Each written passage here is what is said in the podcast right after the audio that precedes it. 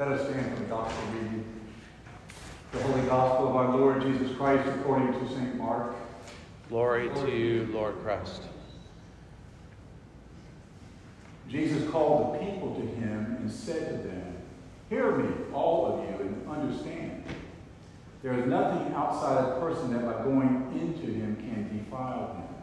But the things that come out of a person are what defile him. And when Jesus had entered the house and left the people, his disciples asked him about the parable. And Jesus said to them, Then are you also without understanding? Do you not see that whatever goes into a person from outside cannot defile him, since it enters not his heart but his stomach and is expelled? Thus he declared all foods clean. And Jesus said, What comes out of a person is what defiles him. For from within, out of the heart of man, come evil thoughts, sexual immorality, theft, murder, adultery, coveting, wickedness, deceit, sensuality, envy, slander, pride, foolishness. All these evil things come from within, and they defile the person. The Gospel of the Lord. Praise to you, Lord Christ. Come, Holy Spirit, come and take my words that they would be your words, that your truth would be spoken here, that we would be edified and Jesus would be glorified. And we ask it in the name of Jesus. Amen. Please be seated.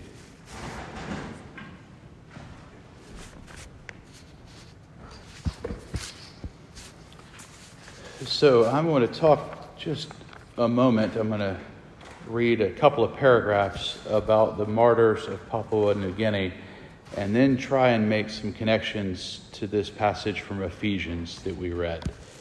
Um, their feast day is actually September 2nd, and it's the day of their martyrdom, um, January 40, uh, January 2nd, excuse me, September 2nd, 1942. Anglican missionaries arrived in New Guinea in 1891 with the backing of the Anglican Church in Australia this followed Australian involvement in the administration of the southeast region of New Guinea. In 1941, the Anglican Church in Papua New Guinea celebrated its Jubilee year, its 50th year, and the war had so far had little impact on that area, and cooperation between all the missions, including German Lutheran in the northeast, continued unabated.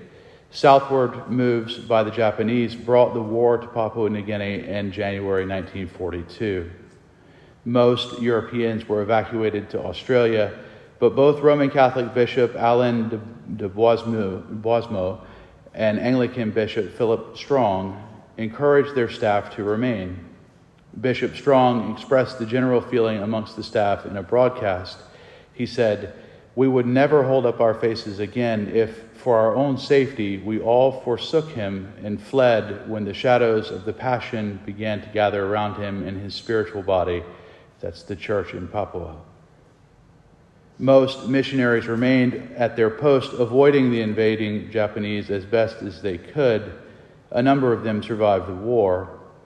In all, 272 Christians died during the Second World War in Papua New Guinea.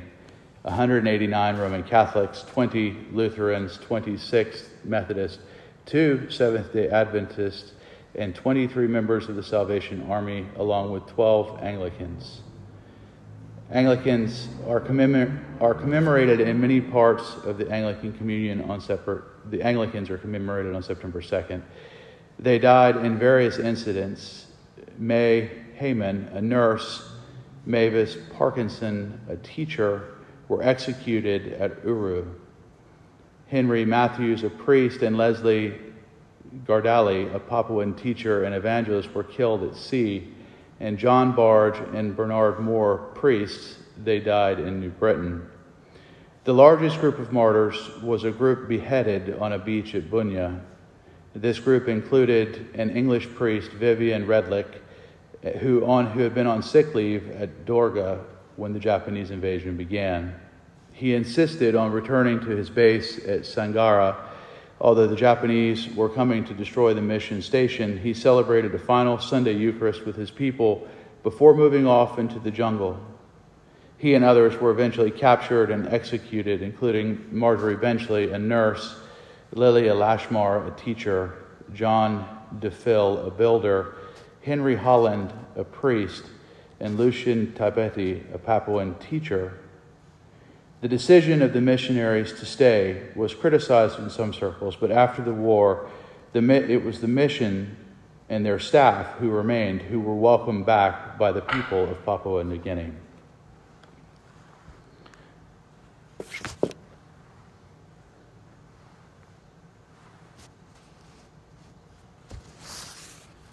I think it's um, remarkable. It's, it's noteworthy that this happened um, in 1942, and it's noteworthy that this continues to happen today. And um, I'm struck in looking at this at the vocations of the people. I read through this, but as I read it out loud, what struck me the most was the vocations of the people. I got two different sizes of font. I'm sorry, I have to keep changing glasses because this one's small, uh, really small. Um, here are the here are the Anglicans. and in the Anglicans, the vocations of the Anglicans. We have a nurse, we have a teacher, we have a builder, we have a priest, and we have a local teacher what they don't list here is there was also a nine year old girl that was executed along with them, and um, a couple of other healthcare worker kind of people, one doctor and some somebody in the hospital staff kind of place. But all of these people were able to live out their faith in Jesus, to show forth their faith for Jesus and they were doing different things. They weren't all professional Christians. They had vocations and they were using their vocations to the glory of God. And they had lives there. And they chose not to flee when the going got tough. And I think that's really the lesson and the example that we see Paul encouraging us with in Ephesians. It's not to flee when the going gets tough. Paul writes, Be strong in the Lord and in the strength of his might. You see, none of these folks could face what they faced with the Japanese invasion of Papua New Guinea and knowing because word travels how bad it was going to get because the Japanese were ruthless to their prisoners. They were cruel beyond cruelty, and they knew what was coming. They could not have made that decision to stay without the Lord's strength working through them. They realized that they were not up against uh, a physical battle as much as they were up against the principalities, up against true um, evil and destruction that comes into the world. That we know from John 10 that the wolf comes to kill, steal, and destroy. And so all the enemy cares about is destruction, and they knew that their destruction was coming, but they were able to take up this armor of God to stand fast, to stand firm, and to um, give a witness to what it means to lay down your life for your friends. And I think the real the, the place where this connects with me, and this is probably what I need to say, um, is I have several friends, Burmese friends, um, who are, there's a, a, large Burmese community actually in the United States, and they're all Anglican. And um, they, the story of them, I wish I could remember the name of the movie. Do you remember the name of the movie? The, I'll, I'll get it to you. But the story of them is actually a guy that graduated seminary from Nashotah House the year before I got there. He graduated. He got handed this little podunk church in Knoxville, outside of Knoxville, Tennessee. And the church, they basically brought him in there to shut the church down.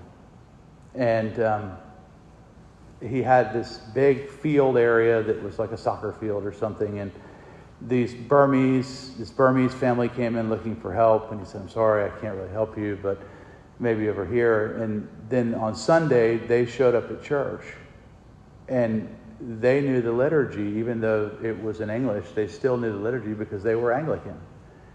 And um, it's just a really cool story. I wish I could remember the name of it. But the point is, I have spent time with the Archbishop of Myanmar, and I have spent time with the clergy and people of Myanmar, and they had, they are daily in fear of their lives because of their faith. And what laying down their lives for their friends means for them is giving shelter to somebody that needs shelter, even though it's costly and perhaps life threatening. It means um, taking people into the woods to hide in a place of safety. And I'm just imagining that this is exactly what this group of people that decided to stay and lay their lives down in Papua New Guinea, I imagine it's the same kind of thing. A jungle environment where you're on the run and you're, you have to really depend upon the provision of God, the strength of God, and the goodness of God, and the love and charity and respect of your fellow man. Um,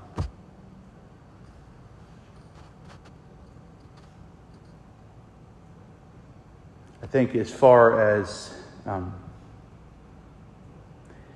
any kind of real reflection on this, I struggle with this. Um, I, I would like to think that I would be the first one to step forward and say, shoot me or take me. But like everybody else, I think I'm a coward. I think, uh, if I'm being really honest, uh, I don't know how I would respond. Um, and I know that if I did respond that way, that it would only be by God's grace, by God's strength, as Paul says, in the strength of his might, that I would be able to stand firm and do that. I like to think that I would.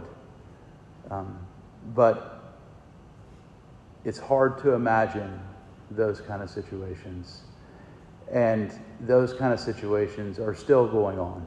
And so that's, I think, the, the point and the reflection of remembering these martyrs um, is that they chose to lay their lives down for their friends, but they also um, represent a group of people that are persecuted, a um, group of people that are still in this, that are, that are still contemporary times that are being persecuted and killed for the faith.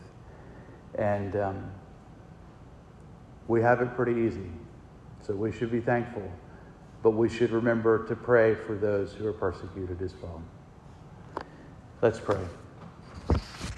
Lord, I thank you for um, your grace, for the strength of your might. Lord, I thank you for the witness of the martyrs of Papua New Guinea.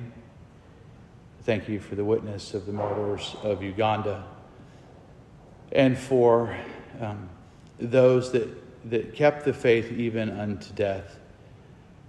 Lord, that um, out of that comes the renewal and the uh, church that is true to who you are.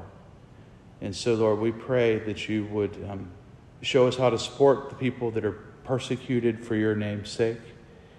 And Lord, show us um, what it means to lay our lives down for our friends in all of the um, seemingly trivial ways that it happens when it's not a life and death situation.